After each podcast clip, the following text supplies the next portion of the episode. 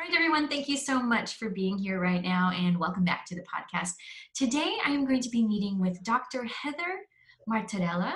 And Dr. Heather is a pain, chronic pain psychologist, and she started working with patients back in 2006 while completing a postdoctorate fellowship at Kaiser.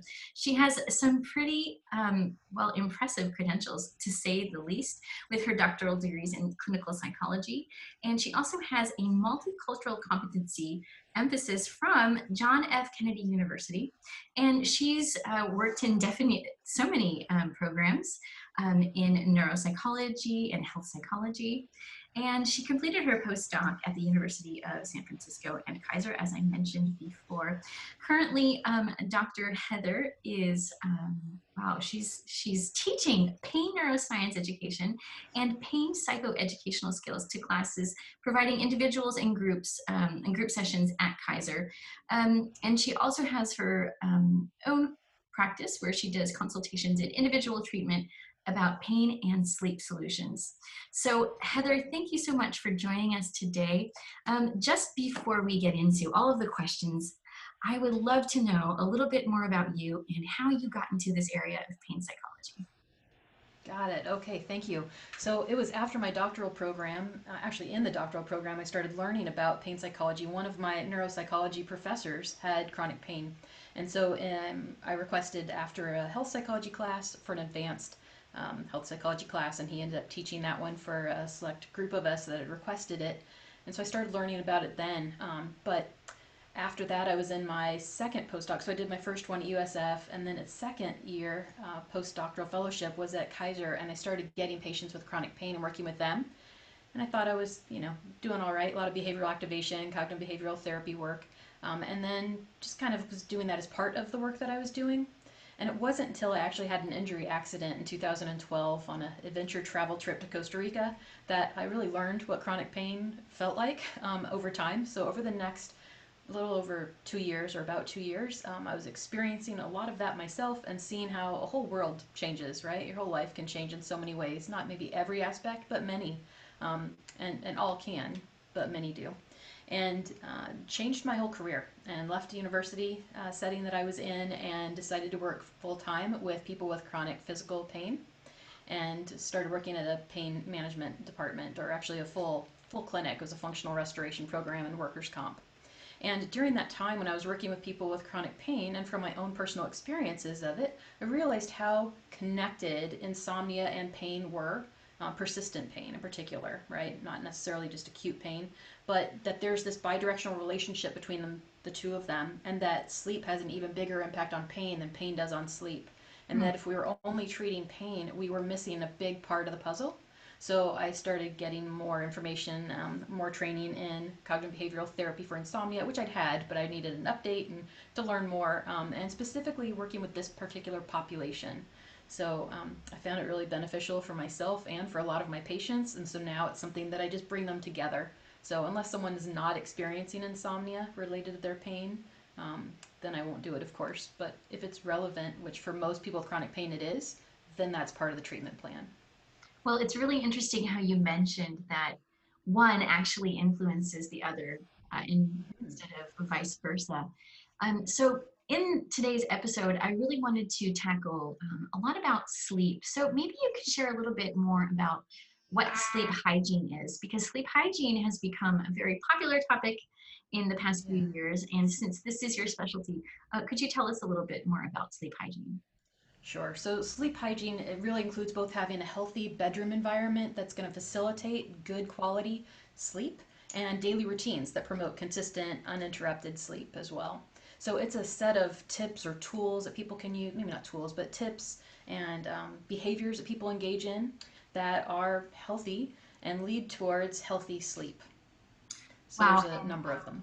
A number of them. And um, maybe you could tell us a little bit what it means to have good sleep hygiene. Like, what are some factors to having good sleep hygiene, for example? Sure, sure. So, keeping a consistent sleep schedule is probably one of the most important. Really, having a set wake time that you wake at the same time every day is key. Having dim lighting in the half hour at least before bedtime is quite important. Uh, and creating and maintaining a relaxing and consistent bedtime wind down routine. So you're moving from a more active mind and body to a more relaxed mind and body before getting into bed or whatever it is that you sleep upon, right? Some people don't sleep in bed, so I often will use these terms interchangeably with uh, recliners or couch or wherever else people may be sleeping. But having a bedtime wind down routine and sleeping in the same place on a regular basis um, is going to be key because our brain makes these associations and then um, limiting food before bedtime limiting water ideally food is not going to be you're not going to be consuming food for at least two three hours before bed if at all possible. And you're not going to be exercising extensively for several hours before bed. Uh, maybe some gentle stretching or yoga or tai chi something soothing gentle mindful meditation or mindful movement practices um, limiting water, so you're not getting up many times throughout the night for bathroom breaks, things mm-hmm. of that nature. And so I, I wanted to make a little bit of an association here with pain also and and sleep.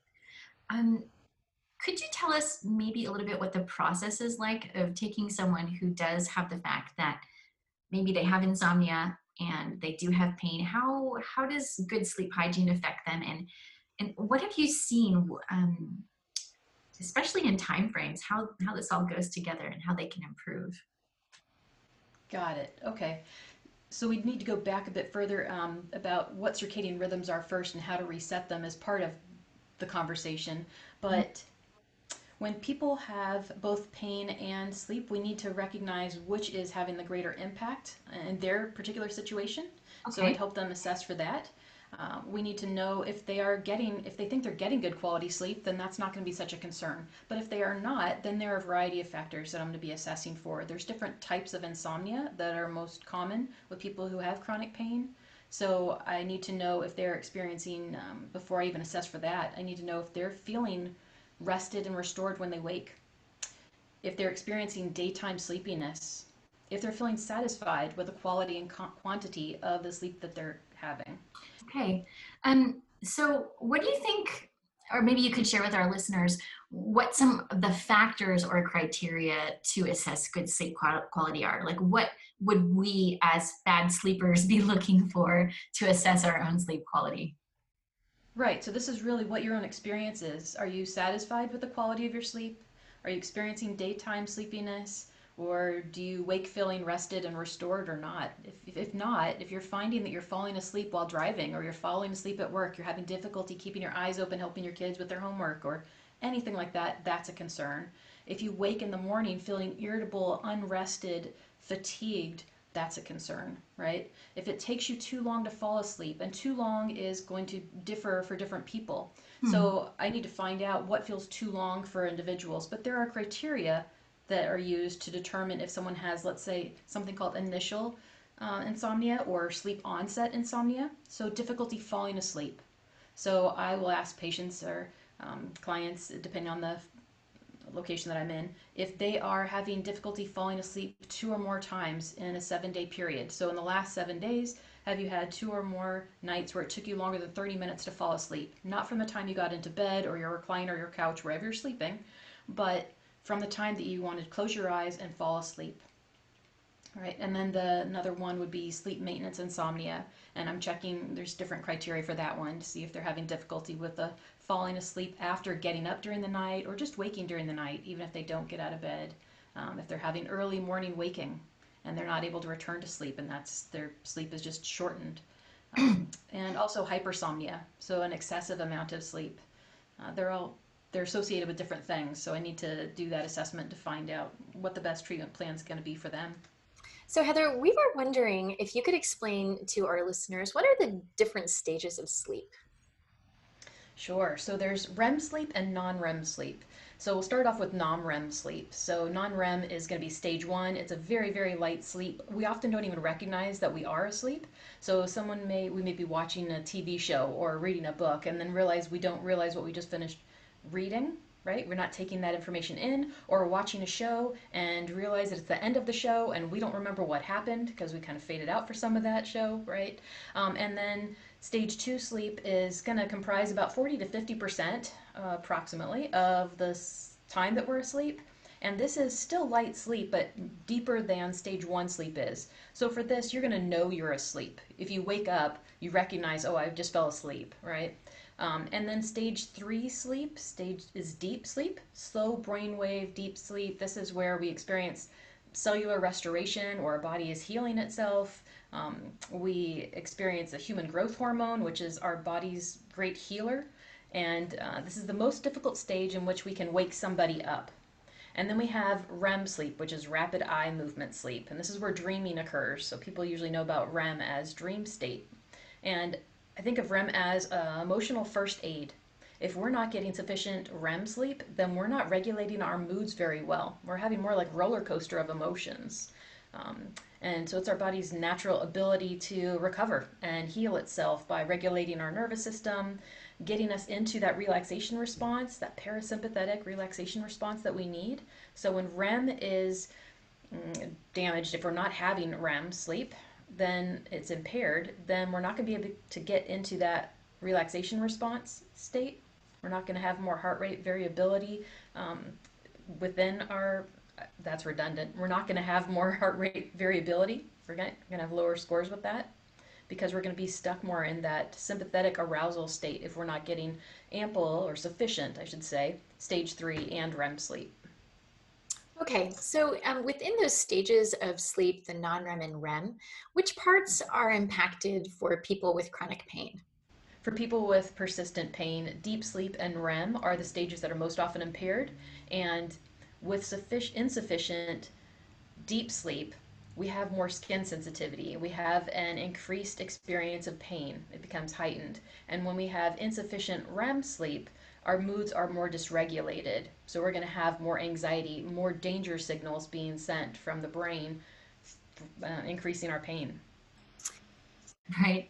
Um, maybe you could explain for our listeners a little bit about the parasympathetic nervous system and just explain what that is because it's a big word that isn't often explained. Sure, got it. So we have our, our, central nervous system is comprised of our brain and our spinal cord and the nerves that run through our spinal cord actually and go throughout our body. And the central nervous system is going to break down into the autonomic nervous system. So the automatic responses our body is going to have. And it has two branches within it. The sympathetic nervous system that people often know about as a fight, flight, freeze, or fawn side of things. And then we have the relaxation response, which is the parasympathetic branch of the autonomic nervous system. For a lot of people, I think this is a lot easier to see in a diagram. So I usually have just a diagram I'll show someone and or draw it out even. Um, but if you're thinking about it, we have the autonomic nervous system has two branches, sympathetic, fight, flight, freeze response. A lion comes roaring into the room that you're in and you're going to behave in one of these ways, right? There's also the fawn for people who've had like extensive trauma histories um, may find the fawn pops up more often than the fight, flight, or freeze. So there's that. And with chronic pain, we tend to spend the vast majority of our time in the fight, flight, freeze response. This hypersensitized, right, which is not going to lead to great health outcomes. Um, and then uh, and probably not good sleep at that point either. And then we have the parasympathetic, which is the relaxation response, also known sometimes as feed and breed. So we want to spend the majority of our time in that branch. Right, and that would be where people find the rest and digest and relaxation, and um, where you're working on the relaxation part of the autonomic nervous system.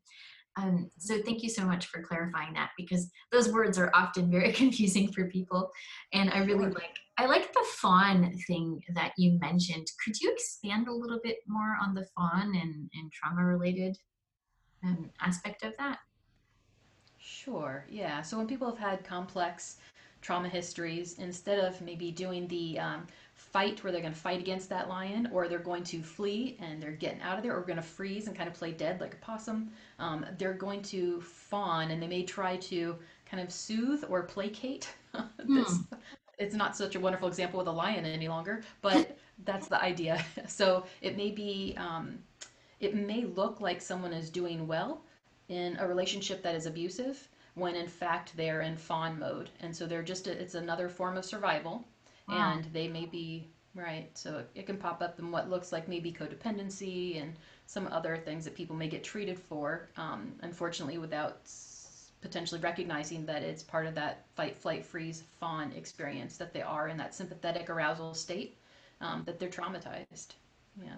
I think that's a wonderful um, analogy, especially to the the word fawn, because I I had never thought of it like that before. So thank you so much for expanding on that.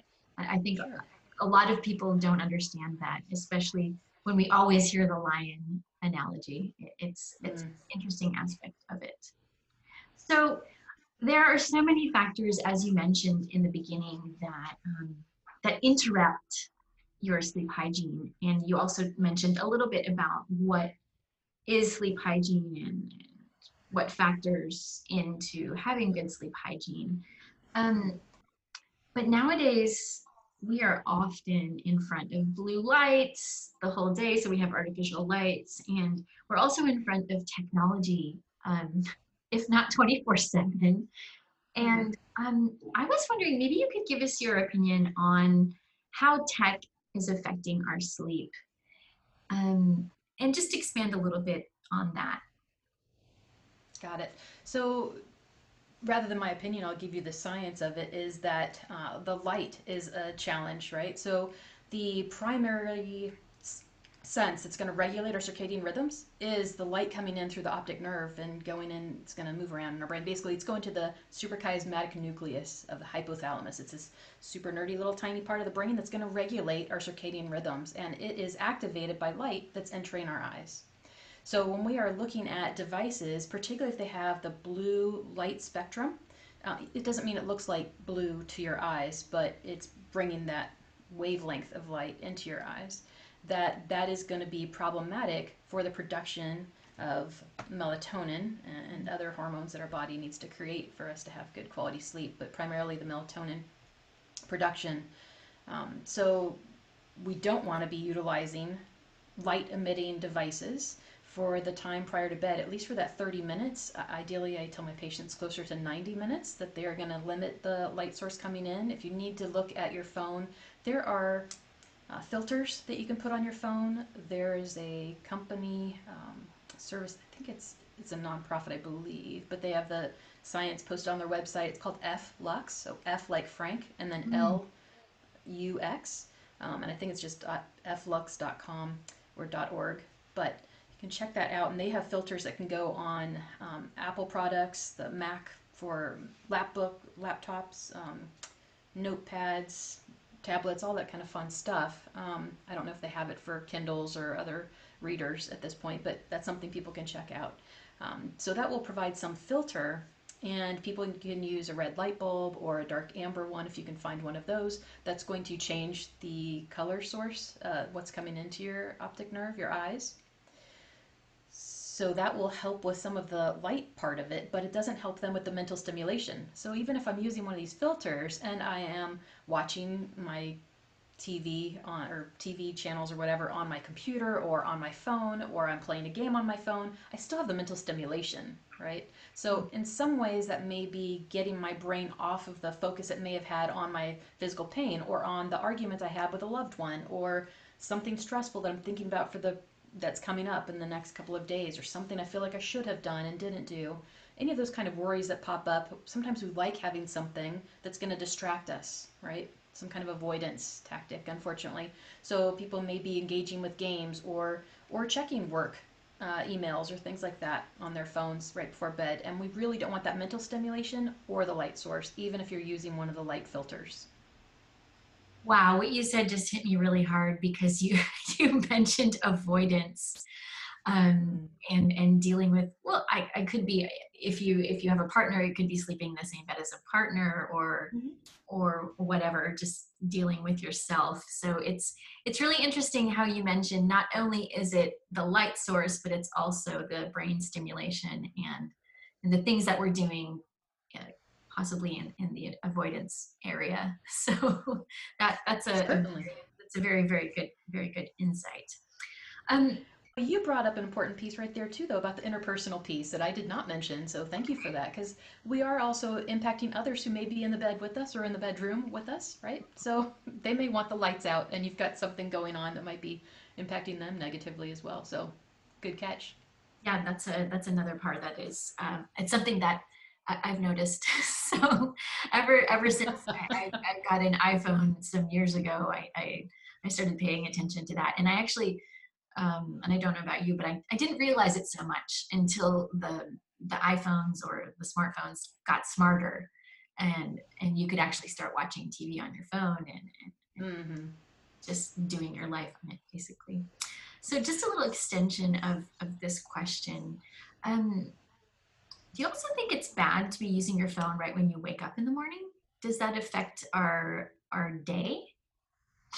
Well, it could. I think it's going to depend what you're looking at, right? So if you're going into social media, and we know how that's going to be impacting moods, not for hmm. everyone, but some people it can be it can cause a lot of depression symptoms, right? Or a lot of comparisons between ourselves and others, or that fear of missing out, and so many other pieces that can be triggered. So probably not the best way to start your day. There are many other ways that I would recommend over that. Uh, but it's less concerning for me about the sleep part of it than it is if you're doing it prior to bed. So I'm okay if you're activating, you know, the light is bright when you first wake up in the morning. Not concerned about that. I prefer that it's natural for you, right, mm-hmm. rather than um, artificial light that's going to be hitting you. Uh, but from the mental stimulation, then it's more about content rather than about the light source. So it's what type of mental stimulation are you getting, and might there be something that's going to feel healthier and help set your day up in a better way. And now, just to uh, ask you our last question here and speak a little bit more about this because we've mentioned it a few times, and maybe some of our listeners don't really know what it means. But you mentioned a word that is very important, which is circadian rhythms. And maybe you could explain that for us a little bit better in layman's terms, what that means. Sure, yeah. So circadian sounds like a a mouthful, I guess sometimes, but it you break it down into circa and dian. So we're looking at around. Circa is around the time, and then day. So we have circa the around day is really what stands for, and it is our 24-hour biological clock. It is located deep within our brain, and it is basically the pacemaker uh, that regulates our sleep-wake cycles. It regulates our time preferences for eating, our metabolic rate, uh, core body temperature, hormonal shifts that occur throughout the day, and it impacts all of our internal organs. So it's going to be impacting us in many ways. Wow, and it's amazing because it shows us how complex the body is and how it all works together. It's uh, pretty amazing. So, um, yeah. You also mentioned a little bit about the hormone melatonin. And mm-hmm. I know that when we come back and meet in our second episode together, that we're going to be talking a lot more about melatonin. Um, but maybe you could just introduce melatonin right now and just say what it is and how it's connected to circadian rhythms. Got it. Okay, so melatonin is created as our body is absorbing sunlight and we're getting vitamin D from sunlight. And then that is converted into melatonin and is what is going to be kind of like a light switch that says, hey, it's dark, right? So as soon as the sun sets and it starts getting dimly lit, right, our brain releases, the pineal gland actually is going to be releasing um, melatonin and it's telling us that it is dark, dark, dark, and that means start getting ready because you're going to be going to sleep. Not not immediately, but that's part of the cue for the wind down, right? Before other hormones end up getting released. Wonderful. Thank you so much. Um, just before we go and before we close out part one of our um, of our chat together, maybe you could just give us your top tips for good sleep hygiene before we go. Got it. Top things are going to be the um, ideally 90 minutes before bed, start dimming the lights, and at least 30 minutes before bed, dim the lights. Then have the same bedtime routine every day. So start off with the things that are going to be most mentally activating or stimulating and physically activating and or stimulating and then we're going to start winding down into things that are less and less of each of those that become more and more relaxed for our mind and our body so it may be that you are changing into whatever you're going to sleep in or out of whatever you've been in or you are washing your face brushing your teeth some people are doing devotionals or um, gratitude journals mm-hmm. or uh, prayers or whatever people might be doing that's kind of winding them down for the day to leave with some positive thoughts as they're going to sleep, more pleasant and soothing and safe kind of thinking. um, but also from a physical perspective, you may have done some kind of a, a stretching routine, or you may have done um, gentle yoga or Tai Chi, or just a breathing practice, or listening to some of the different um, apps that are out there now that have these sleep stories or um, guided meditation practices to help you kind of quiet down your brain and get ready for bed. Those are the biggest things that I would recommend doing. Uh, and make sure you do have that set wake cycle that you're going to be waking at the same time every day. That's key. Wow, so it sounds like really basic things that everyone can apply to their lives. Um, but getting to it is it's not easy to implement, is it? It's not, and I missed. I, I not missed. I think I kind of intentionally left it out. People hate this one. Um, often people hate this one, but it's one of the big ones. So I'm gonna go ahead and put it out there. it is using the bed only for sleep, sex, and maybe gentle stretching. And ideally, that gentle stretching is just done in the morning and not really in the bed before sleeping. So really, sleep and sex is what we want the bed for. And I hesitate because so many people hate hearing about that when they want to get in bed and read or watch TV. And it's not necessarily something that you have to get rid of entirely unless you're trying to reset your circadian rhythms. So that's one that involves more of a, an extended conversation with people and really customizing it to people's levels of motivation, their willingness and their lifestyle and how that interacts with their relationship, right? If they're if that's part of the time that they have um, connection with their significant other that they're in bed with, then we have to have a little bit of a different conversation about how this can happen in ways that's going to be healthy and fit with their lifestyle and goals. Um, so, well, thank you so much for clarifying that in part one of our episode. So, some key takeaways from part one of our episode are improving our sleep hygiene so that we can improve our sleep quality. So, that could be by reducing having technology before you go to bed, making sure that you have a cooler room, and also making sure that the next day when we wake up, that we can assess our sleep hygiene by actually um, noticing how tired we are or even with our mood. Dr. Heather also mentions the importance of going through all of the sleep cycles between REM and non REM sleep so that we can get a full rested night. Well, I'll see you in episode two, where we talk all about melatonin and what it's like to have pain and be able to sleep. We will be back with episode part two, where we're going to be talking a little bit about melatonin and demystifying melatonin and talking about a word that I had never really heard before called painsomnia. So thank you so much for joining us, Heather. We will see you in part two.